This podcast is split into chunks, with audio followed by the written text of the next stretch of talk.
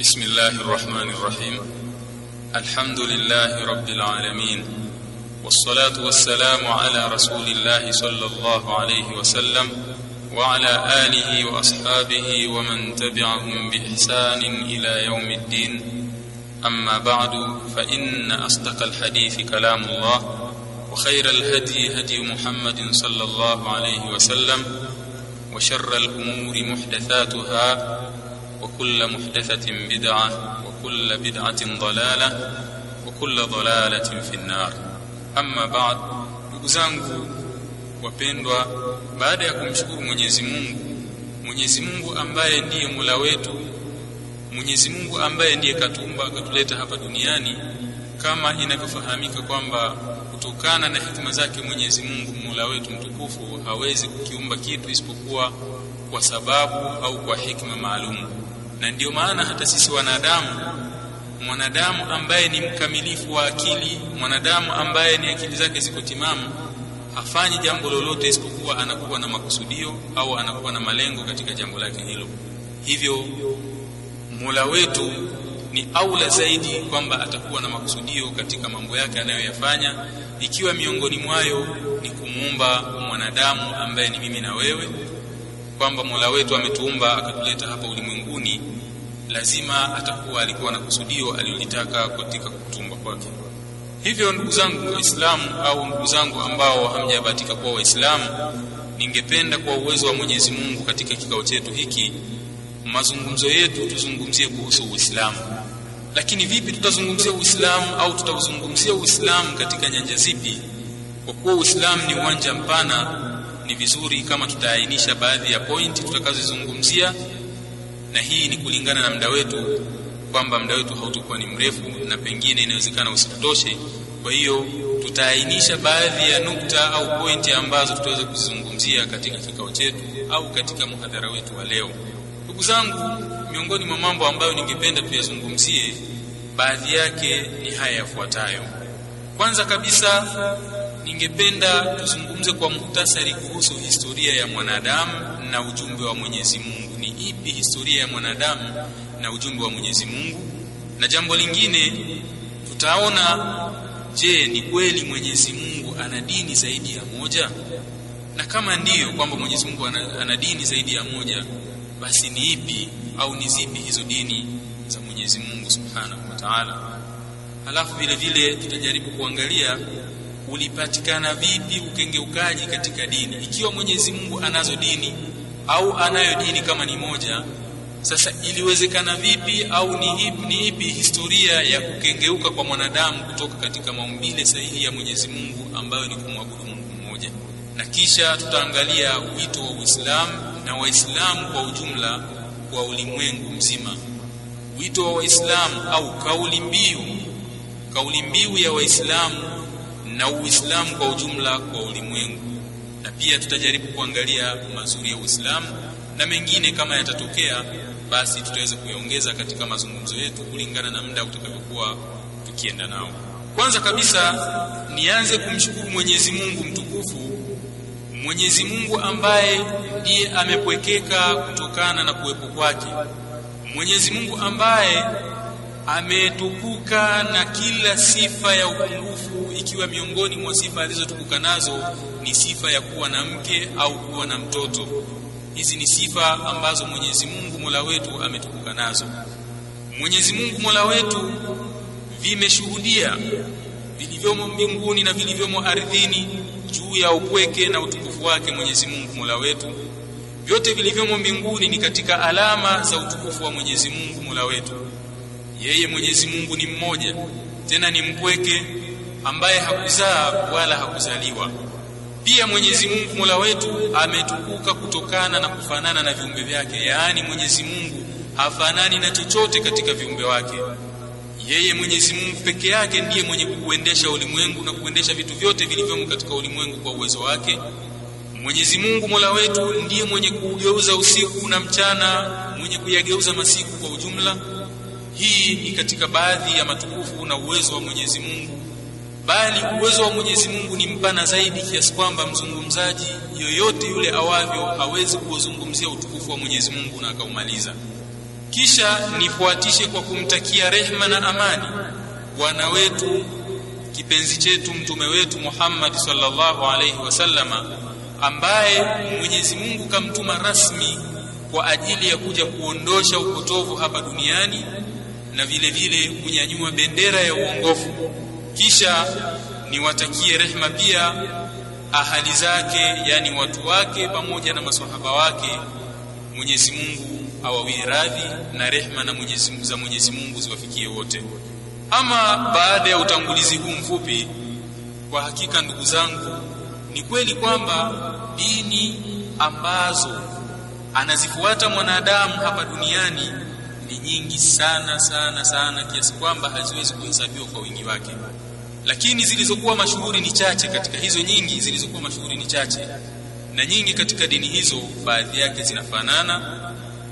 Moja kwa moja kiasi kwamba huwezi ukakuta tofauti. Aidha tofauti utaikuta katika dini hizo labda katika majina ya Mwenyezi Mungu na katika baadhi ya vipengele ambavyo ni vichache tu katika dini hiyo na sababu zilizopelekea pengine kufanana kwa dini hiyo kwa dini hizi mbalimbali mbali, tunaweza tukaona kwamba pengine ni kwamba wakati alipokuwa akija mtume na watu wake wakamfuata yani Mwenyezi Mungu alipokuwa akimtuma mtume kisha watu wake wakamfuata baada ya kuwa anapofishwa mtume huyo anapoondoka Mwenyezi Mungu akamfisha basi watu wake na wafuasi wake wote waliokuwa wakiingia waliokuwa wakimfuata huingiza katika mafundisho ya mtume huyo itikadi mbalimbali mbali za kishirikina ambazo walikuwa wakiziitakidi kabla ya kuja kwake huyo mtume.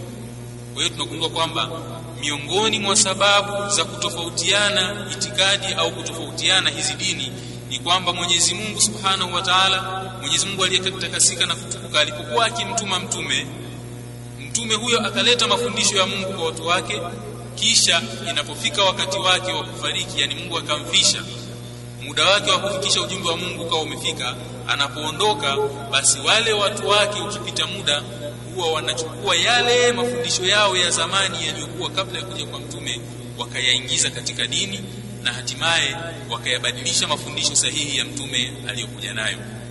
Na ndiyo maana utakuta baadhi ya dini nyingi zimeingia mambo ya ushirikina na mafundisho ambayo waliokuwa wakiyaiga kutoka huko zamani. Na ni ukweli usiopingika kwamba hakika dini hizi mwanzo kabisa kabisa kabisa zilikuwa ni ufunuo kutoka kwa Mwenyezi Mungu. Ufunuo ambao Mwenyezi Mungu kawafunulia wanadamu kupitia malaika kupitia mitume wake.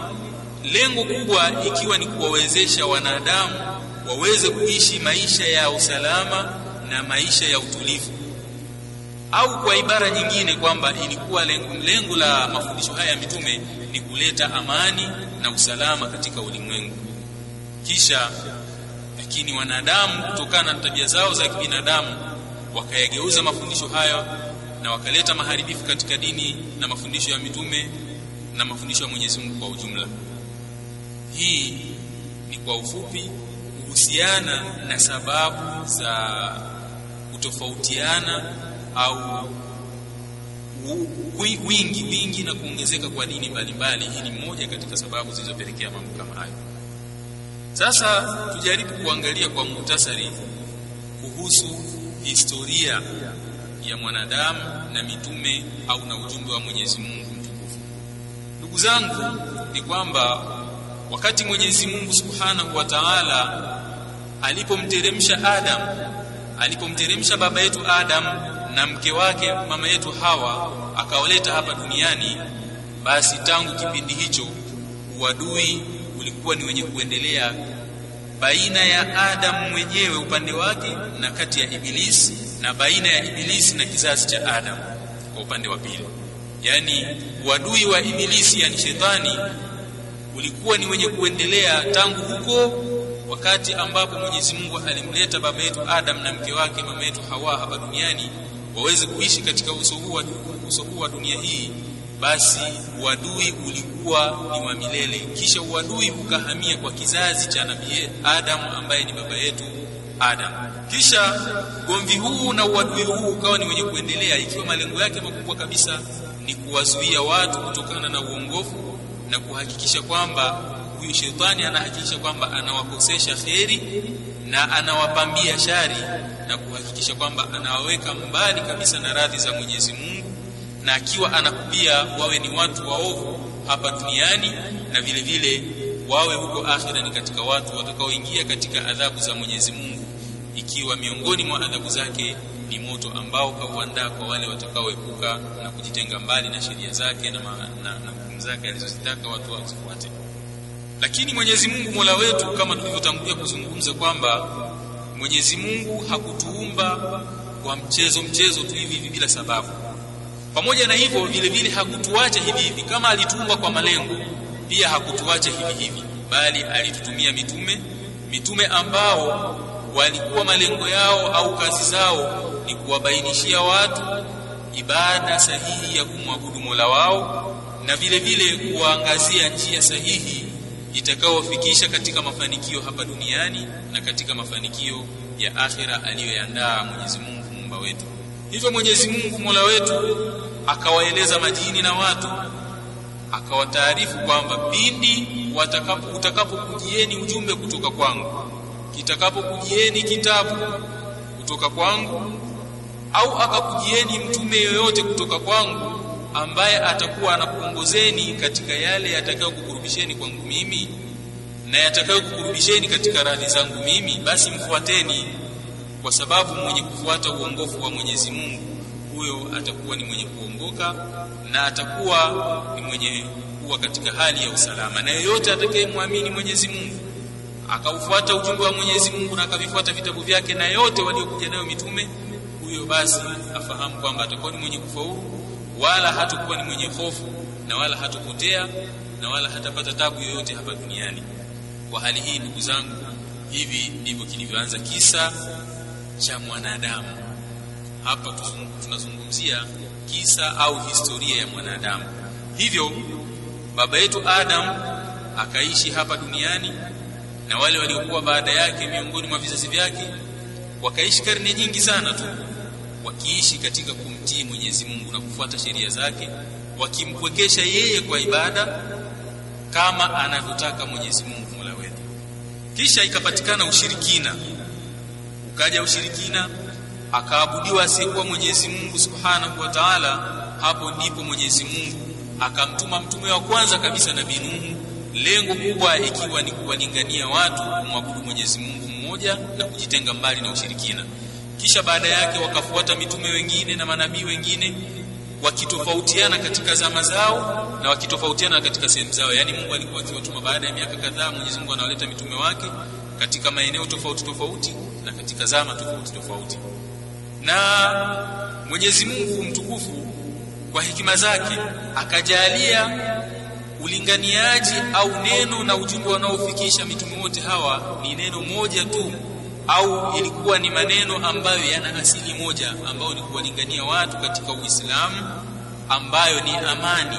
Tunaposema Uislamu tunazungumzia amani dini ya amani dini inayompa amani mwanadamu na kumfikisha kwa Mwenyezi Mungu Mola wake katika hali ya amani. Dini ambayo inafundisha kumwabudu Mwenyezi Mungu peke yake na kuvitupilia mbali vyote vinavyoabudiwa kinyume na yeye Mwenyezi Mungu Mola wetu kwa hiyo Mwenyezi Mungu akaendelea kuwatuma mitume mpaka akafikia kwa baba yetu kwa Nabii Ibrahim alayhi salatu wassalam. Nabii Ibrahim akawalingania watu wake kuacha ibada za masanamu na akawalingania vile vile na yeye wampwekeshe Mwenyezi Mungu kwa ibada. Kisha vizazi vikaendelea na utume ukaendelea katika kizazi cha Nabii Ibrahim na wale waliokuwa baada yake na baada ya kizazi cha Nabii Ibrahim utume ukahamia katika kizazi cha Nabii Ismail kisha Ishaqa kisha ikaendelea kizazi ikaendelea utume unapopatikana katika kizazi cha Ishaqa. Na mitume wengi wamepatikana katika kizazi cha Ishaq.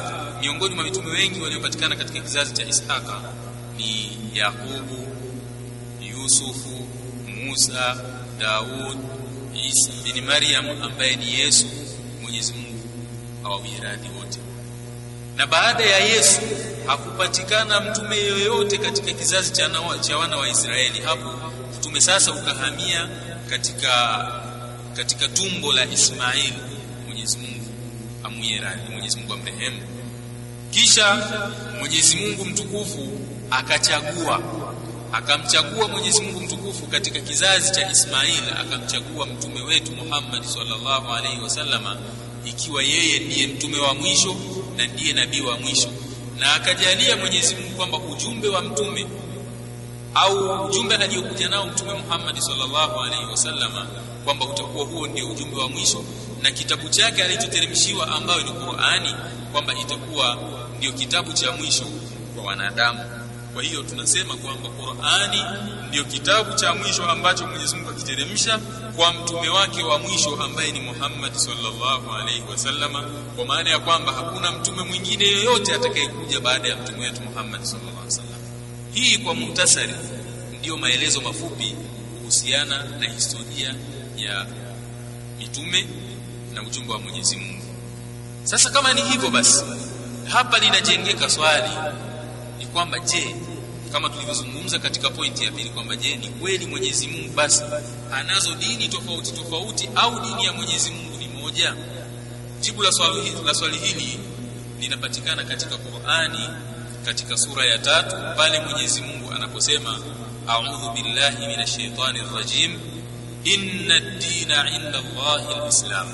Kwamba hakika dini ya kweli dini ya haki mbele ya Mwenyezi Mungu ni Uislamu peke yake. Kwa maana ya kwamba haitokubaliwa au hatokubali Mwenyezi Mungu Subhanahu wa Ta'ala kutoka kwa mtu yoyote dini nyingine isipokuwa dini ya Uislamu.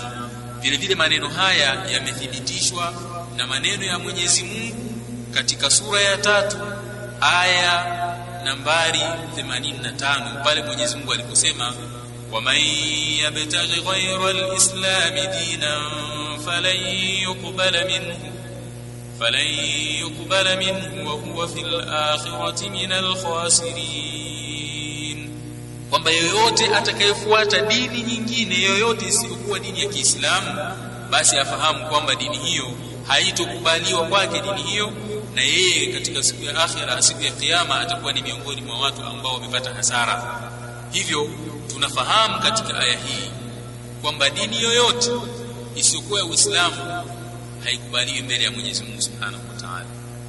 Kama ni hivyo basi sasa vipi kuhusu hizi dini nyingine? Maanake mtu anaweza akajiuliza ikiwa Mwenyezi Mungu hatukubali isipokuwa dini ya Uislamu, sasa vipi kuhusu hizi dini zingine, Ukristo, Uyahudi, upagani na dini zingine? Vipi hizi dini? Nakusudia dini za mbinguni, dini ambazo zina asili kwamba Mwenyezi Mungu kaziteremsha kama Ukristo kabla ya kubadilishwa ni dini ambayo ina asili kwamba Mwenyezi Mungu kaiteremsha na dini nyinginezo kama hizo. Jawabu la swali hili linapatikana au litakuwa na sehemu A na B. Sehemu A kwanza kabisa ni kwamba kuna mafuhumu au kuna dhana potofu ambayo ipo kwa watu wengi takriban. Dhana yenyewe wanadhani kwamba Uislamu ni dini ya Muhammad peke yake yaani wenzetu ndugu zetu ambao hawajabatika kuwa waislamu wanadhani na wengi utawasikia wakizungumza kwamba uislamu ni dini ya Muhammad au hata katika waislamu wako ambao wanadhani kwamba uislamu ni dini ambayo kaja nayo Muhammad ama wengineo katika mitume kwamba kila mmoja alikuja na dini peke yake dini yake mwenyewe kwamba Mungu alimpa dini yake na sheria zake na Muhammad naye kapewa uislamu ambao ndio dini yake na sheria zake na kwamba Mwenyezi Mungu hatokubali dini hizo kama Uyahudi na Ukristo bali na mila zingine. Hii ni baadhi ya itikadi au mtazamo uliopo kwa baadhi ya watu, lakini ukweli ni kwamba Mwenyezi Mungu Subhanahu wa Ta'ala ametubainishia kuhusiana na usahihi wa dini hizi. Mwenyezi Mungu Subhanahu wa Ta'ala amebainisha kwamba dini ya mitume wote ni dini moja japokuwa kwamba kama tutakavyokuja kuona huko mbele kwamba sheria zao zilitofautiana katika baadhi tu ya vipengele lakini asili ya dini ni moja na wote walilingania katika jambo moja ambalo ni jambo la kumpokesha Mwenyezi Mungu Subhanahu wa Ta'ala kwa ibada. Kwa hiyo watu wenye mtazamo potofu kama huu hujaribu hata kujengea hoja baadhi ya aya katika Qur'ani, katika mawazo yao haya huyajengea hoja kwa kutumia aya za Qur'ani, miongoni mwazo kama vile aya isemayo lakum dinukum waliya dini, kwamba nyinyi mna dini yenu na mimi nina dini yangu, kwamba Mwenyezi Mungu alimwambia mtume wake awaambie makafiri wa Maka na wengineo kwamba nyinyi mna dini yenu. Kwa hiyo wanatazama kwamba kama Mwenyezi Mungu kazungumza hivi ina maana kwamba ziko dini zingine. Vile vile miongoni mwa aya wanazozitumia ni kauli ya Mwenyezi Mungu Subhanahu wa Ta'ala aliposema la ikraha fi din qad tabayyana ar-rushd min al-ghayy kwamba hakuna kulazimishana katika dini kwamba mtu usimlazimishe mtu kuingia katika dini kwa sababu tayari uongofu ushabainika kutokana na upotofu. Lakini ndugu zangu mtazamo huu sio sahihi. Ukweli ni kwamba Uislamu ndiyo dini pekee ambayo Mwenyezi Mungu mtukufu kawatuma kwayo mitume wote kama tutakavyokuja kubainisha hapo baadaye. Kwa hiyo Uislamu sio dini ya Muhammad peke yake Uislamu ni dini ambayo Mwenyezi Mungu kawatuma kwayo mitume wake wote. Na katika mambo ambayo yanatubainishia au kututhibitishia kwamba dini za mitume dini za dini ya mitume wote ni dini ya Uislamu ni kauli ya Mwenyezi Mungu aliposema wama kana an-nasu illa ummatan wahida. Wama kana an-nasu illa ummatan wahidatan fakhtalafu. Yani watu hawakuwa isipokuwa ni umma mmoja peke yake. Lakini walipohitilafiana ndipo Mwenyezi Mungu Subhanahu wa Ta'ala akaamua kuwaleta mitume. Kwa hiyo tunakuta kwamba watu wote walikuwa katika sheria moja.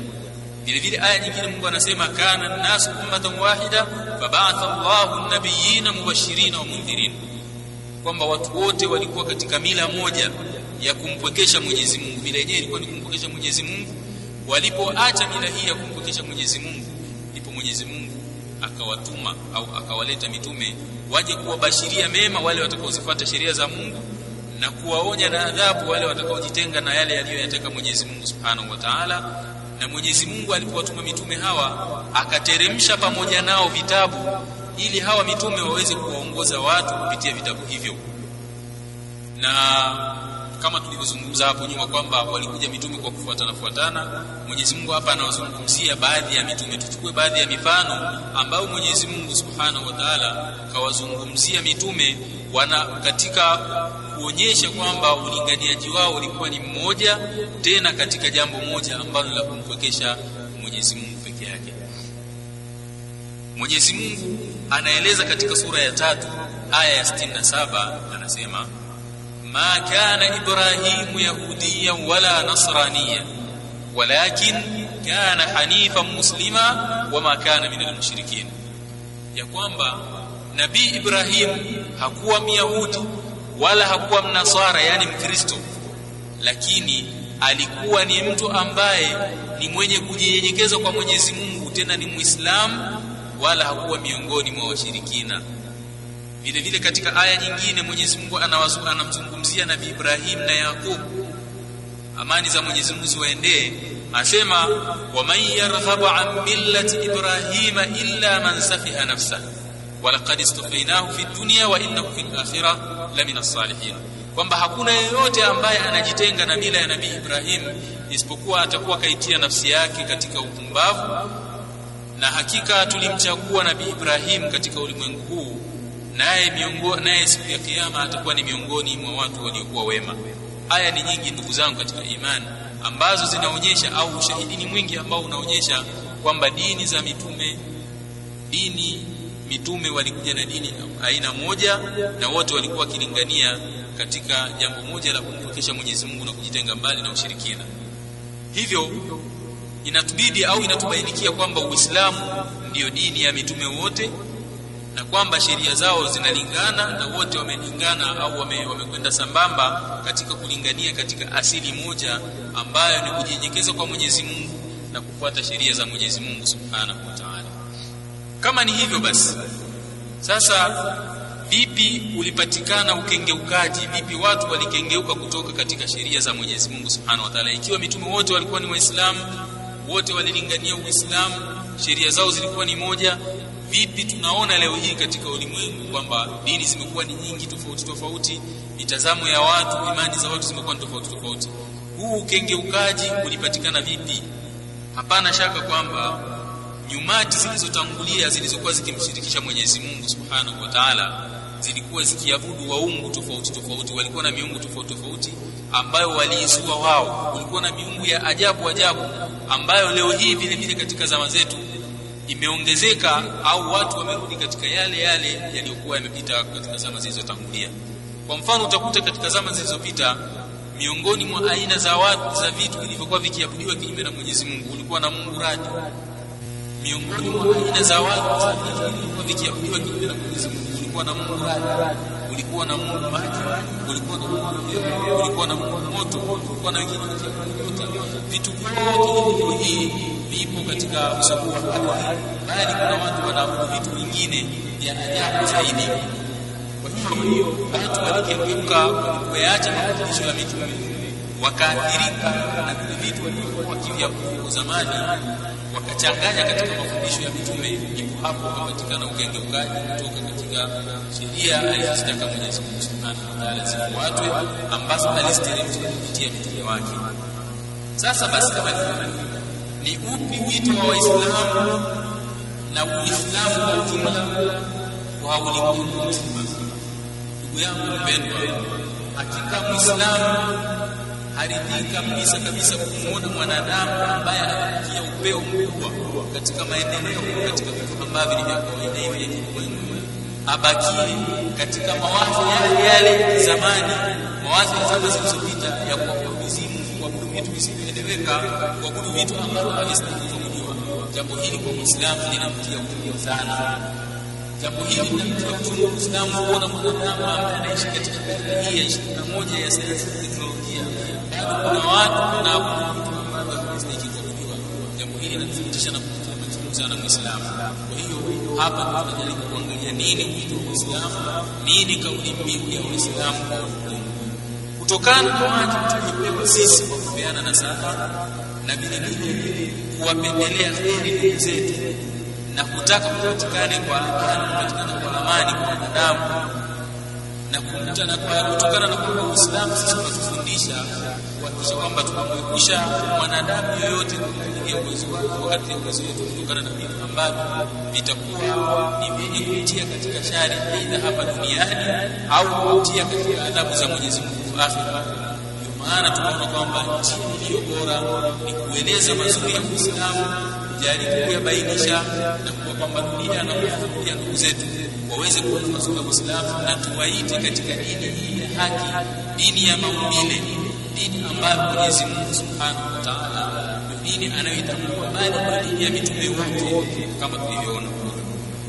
Hivyo kupitia maneno haya nadhani bila shaka wale ambao wanasikiliza Mwenyezi Mungu amewajalia kuwa na uwezo wa kusikiliza kisha wakawa wanafuata mazungumzo katika kusikiliza huenda wakaokoka kutokana na haya tunayozungumzia na sababu nyingine vile vile ni kuhakikisha kwamba tunatekeleza wajibu wa kimungu ambao Uislamu unataka sisi tutekeleze kwa sababu sisi wote wanadamu ni ndugu kwa sababu ya mzazi wetu Adam. Kwa hiyo ndugu lazima awe na upendo, awe na imani, awe na huruma kwa ndugu yake. Kwa hiyo kutokana na njia hii au kutokana na sababu hii ndio tunaona kwamba iko hadi Mwenyezi Mungu mambo haya mtu ambaye Mwenyezi Mungu amejalia kuwa na usikilizaji ambao utakuwa usikilizaji na ufuatiwa na utendaji na kuifanya kwa mazuri aweze kukumbuka kwa idhini ya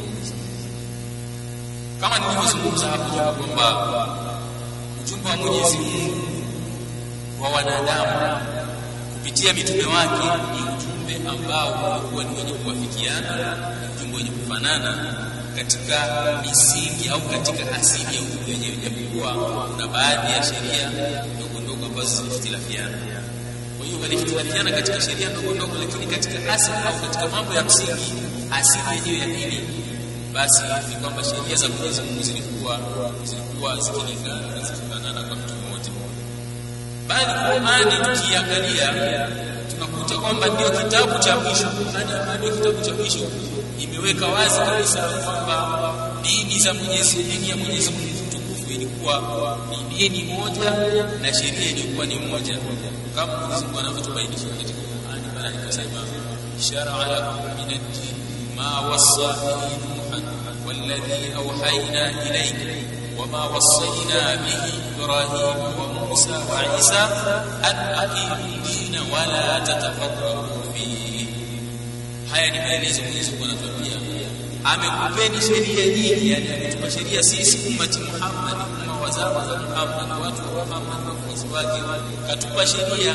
Zile vile alizokuwa alizokuwa alizokulia nabii na wale ambao walikuwa kabla yake zile sheria alizokupa nabii Mungu na zile sheria alizokupa nabii Ibrahim na nabii Musa. Na Yesu Kristo vile vile alizowapa mitume ndio sheria hizo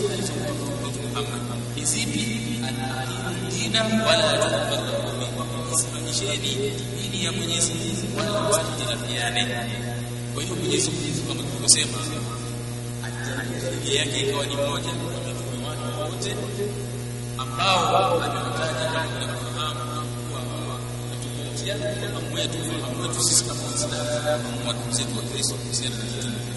lakini mitume wa Mwenyezi Mungu ambao kila Muislamu anaamini kwamba Mwenyezi Mungu kawatuma waliotajwa katika Qur'ani ni mitume 25 ambao ni Nabii Adam, Idrisa, Ibrahim, Ishaqa, Yaqub, Daud, Suleiman, Ayub, Yusuf, Musa, Haruna, Zakaria, Yahya, Isa, Ilyasa, Ismail, Alyasa, يونس na Lut, na Hud, na Saleh, na Shuaib, Dhulkifli wa mwisho wao akiwa ni Muhammad sallallahu alaihi wasallam.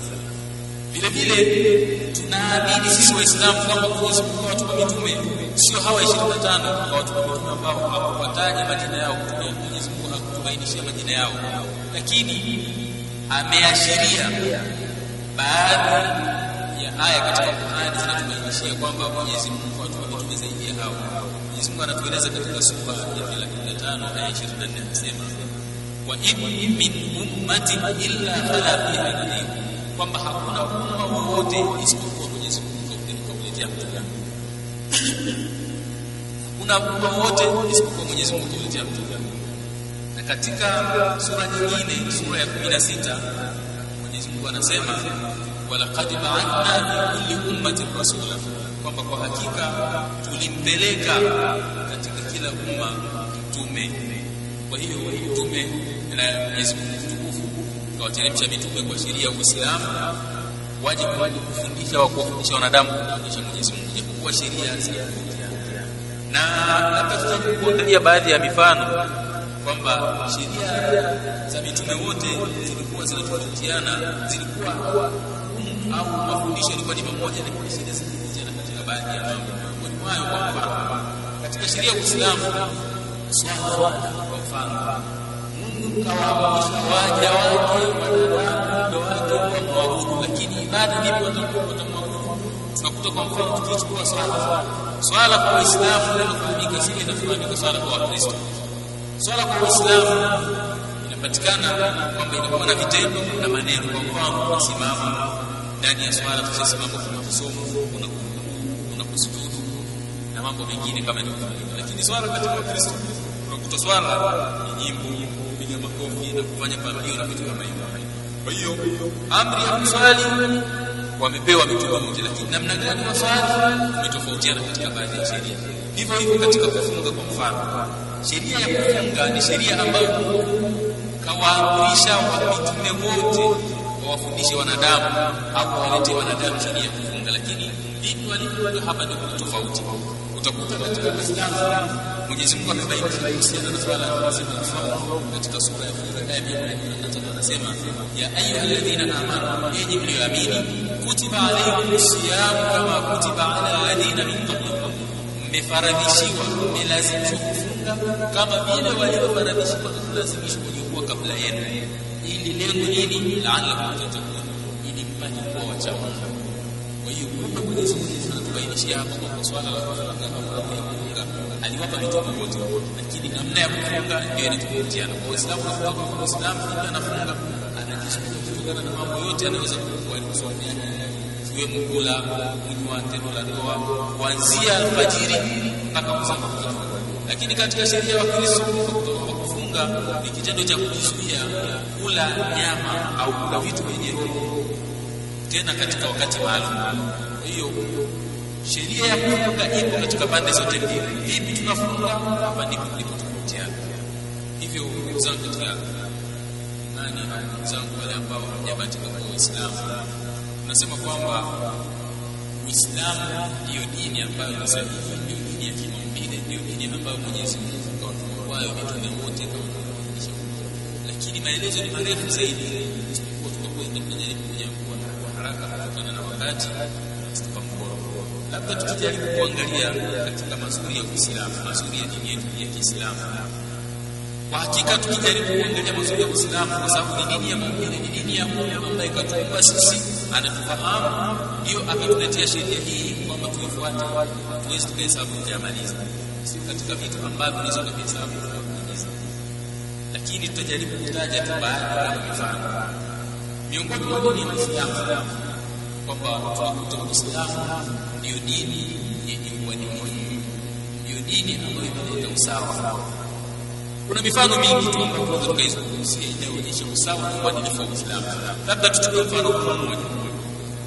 Imepokewa kwamba Myahudi mmoja zama za Umar Khattab Mungu wakati wa utawala wa Umar alikuja Myahudi mmoja akimshtaki Ali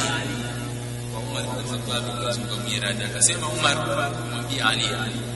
Wakati Umar kushtaki Ali amekaa pembeni na Umar ndiyo mtawala amekaa pembeni. Kisha huyu Myahudi anakuja kushtaki kuhusiana na kadhia ambayo ilikuwa baina yake na baina ya Ali Mungu wote. Umar radhiallahu anhu kwa miradi akasema kumwambia Ali simama pembeni simama sawa sawa na huyu ambaye ni mgonjwa wako ewe Hasan Ali Mwenyezi Mungu amwiradi kusimama pembeni ya yule Myahudi lakini hali ya kuwa amekasirika. Baada ya kuwa Umar bin Khattab Mungu amwiradi ametoa hukumu baina yao Ali radhiallahu anhu akasema Umar radhiallahu anhu akasema kumwambia Ali umekasirika? Ewe Ali umekasirika kitendo cha mimi kukwambia simama pembeni kwa bwana ambaye nashtakia simama pembeni kwa bwana. Kimekukasirisha. Ali radhiallahu anhu akamwambia hapana ewe Amiri lakini kilichonikasirisha ni kwamba wewe umeniita Ahmad Hassan. Mimi sikukasirishwa na kitendo cha wewe kuja niwe nisimame na mtu ambaye nashtakiana naye. Lakini kilichonikasirisha ni kuona kwamba wewe umeniita kwa jina la kunitukuza Aba Hassan.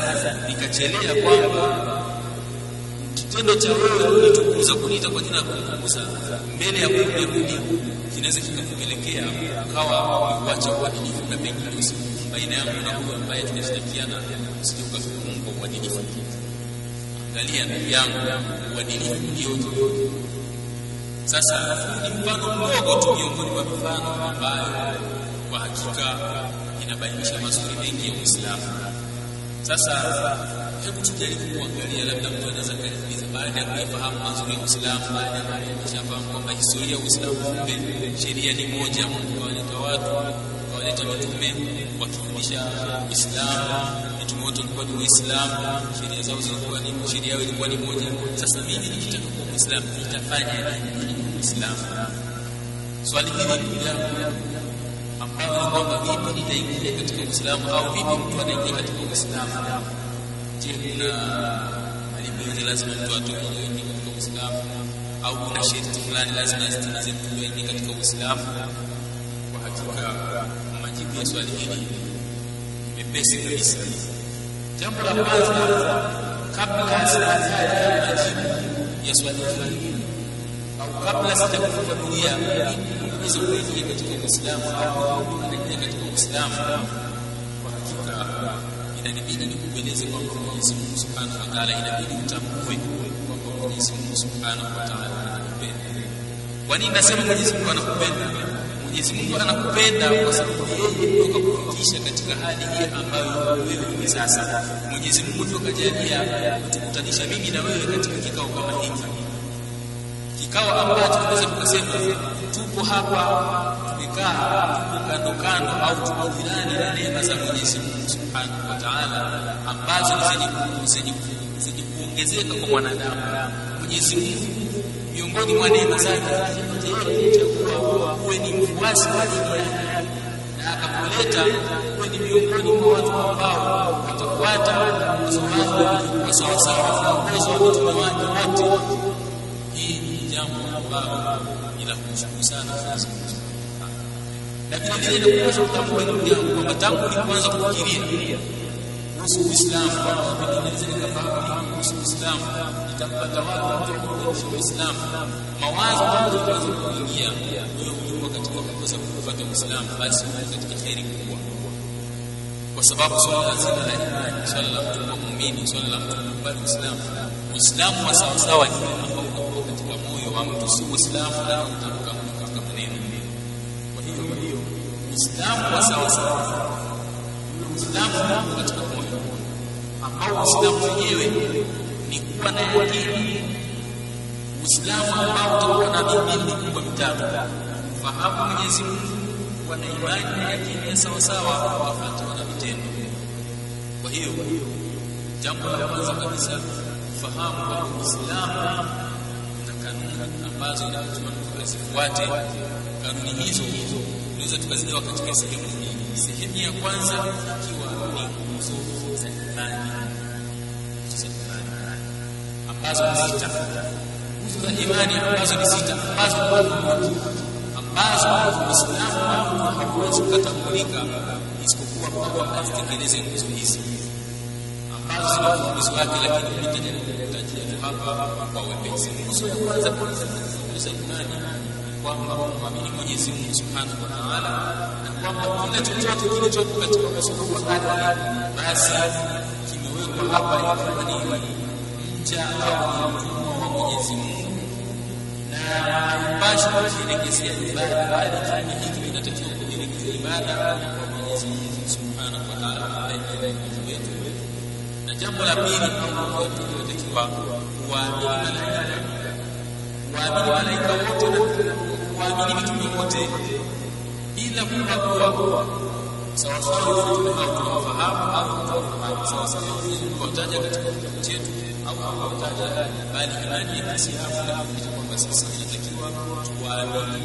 wote na jambo la tatu katika nguzo za imani inatakiwa tuamini kwamba Mwenyezi Mungu Subhanahu wa Ta'ala ana vitabu vyake ambavyo aviteremsha aviteremsha kwa mitume wake ikiwa ni njia mojawapo ya kuwaletea wokovu wanadamu na miongoni mwavyo ikiwa ni vitabu ambavyo kwa kwamba ni vitabu vya Mwenyezi Mungu lakini wanadamu kupitia kuunga mwavyo ikiwa ni Taurati na sabuni jambo la nne miongoni mwa nguzo za imani ni kwamba hawa ni viumbe ambao Mwenyezi Mungu Subhanahu wa Ta'ala anaomba amewaumba wakiwa hawawasikilizi bali wanatekeleza yake yote kila Mwenyezi Mungu kutekeleza na jambo la tano nguzo ya tano nguzo ya imani kuamini uwezo wa Mwenyezi Mungu ni wa kila jambo na kwamba heri zote na shari zote zinatokana na Mwenyezi Mungu Subhanahu wa Ta'ala.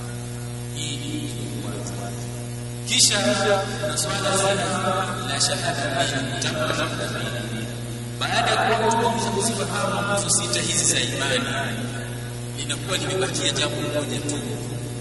Kisha hizi nguzo sita za imani nilizozieleza ambazo kwa haraka na kwamba kumwamini Mwenyezi Mungu kuamini mtume wake kuamini vitabu vyote kuamini malaika kuamini kuamini uwezo wa Mwenyezi Mungu na kuamini siku ya mwisho.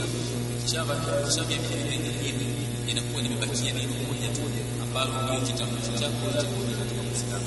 Lenye nyepesi ambalo inakuwa analitoa kwa fahari yake bila ya kulazimishwa neno ambalo linataka litamke hali ya kuwa ni katika kutamka ili atakapotoka kwa tafsiri yake tena kwa basi litamfanya mtu awe Muislamu na kuwa ni muumini wa sawa sawa kwa kutamka neno hili atakuwa tayari amekwisha stahili haki zote za Uislamu na yatakuwa yale mambo ambayo yanawajibikia Uislamu na yeye amekuwajibikia neno lenyewe sio neno lingine bali ni neno la shahada ambalo ni mtu kutamka ukasema ashhadu an la ilaha illa Allah wa ashhadu anna Muhammadan abdullahi wa rasuluhu kisha tamka maneno haya ilikuwa umeingia katika Uislamu maadamu maneno haya umeyatamka. Kwa hiari yako tena bila ya kulazimishwa. Maana kwamba nashuhudia ya kwamba hawana mola apasaye kwa haki isipokuwa Mwenyezi Mungu mmoja tu peke yake ambaye hana mshirika hakuzaa wala hakuzaliwa na chochote.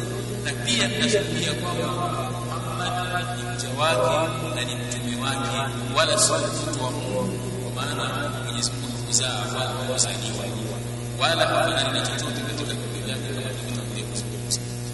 Hivyo ukishatamka shahada mbili unakuwa tayari umeingia katika Uislamu.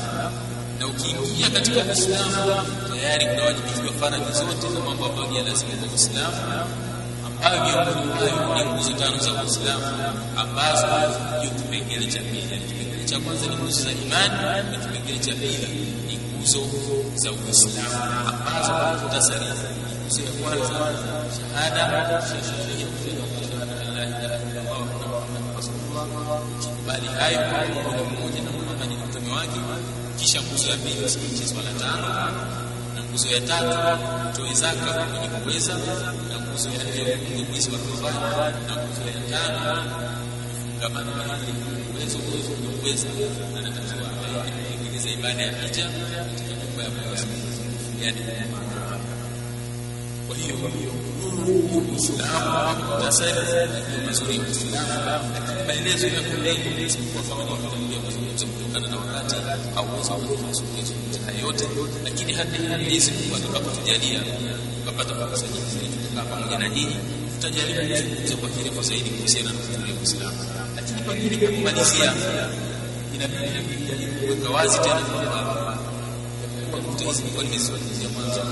inawezekana mtu ni kwenye wale wa Uislamu labda tujaribu kupitia kwa muhtasari kwamba sisi tunawadanganya watu waje kuashika Uislamu kwa sababu Uislamu una mambo mazuri yafuatayo.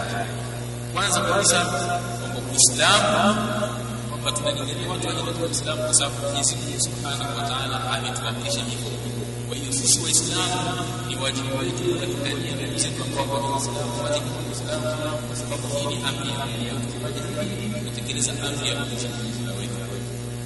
vile vile jambo la pili ni kwamba tunawalingania watu katika Uislamu kwa sababu Uislamu ndio dini ile dini ambayo inayojadiliana vile vile kwa sababu tunawaita watu katika Uislamu Uislamu ni dini inayomwamrisha mwanadamu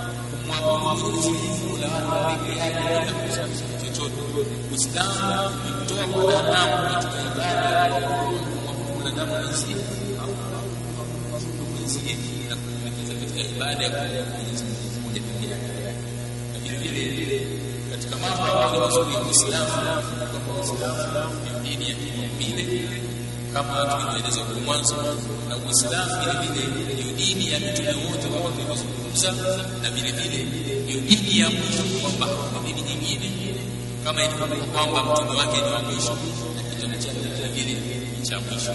Kwa hiyo tunamwomba Mwenyezi Mungu atuongoze na aongoze nyinyi ndugu zetu muingie katika Uislamu sawasawa, kuona ladha ya Uislamu, ladha ya Mwenyezi Mungu ladha ya unyenyekevu, ya nafsi ya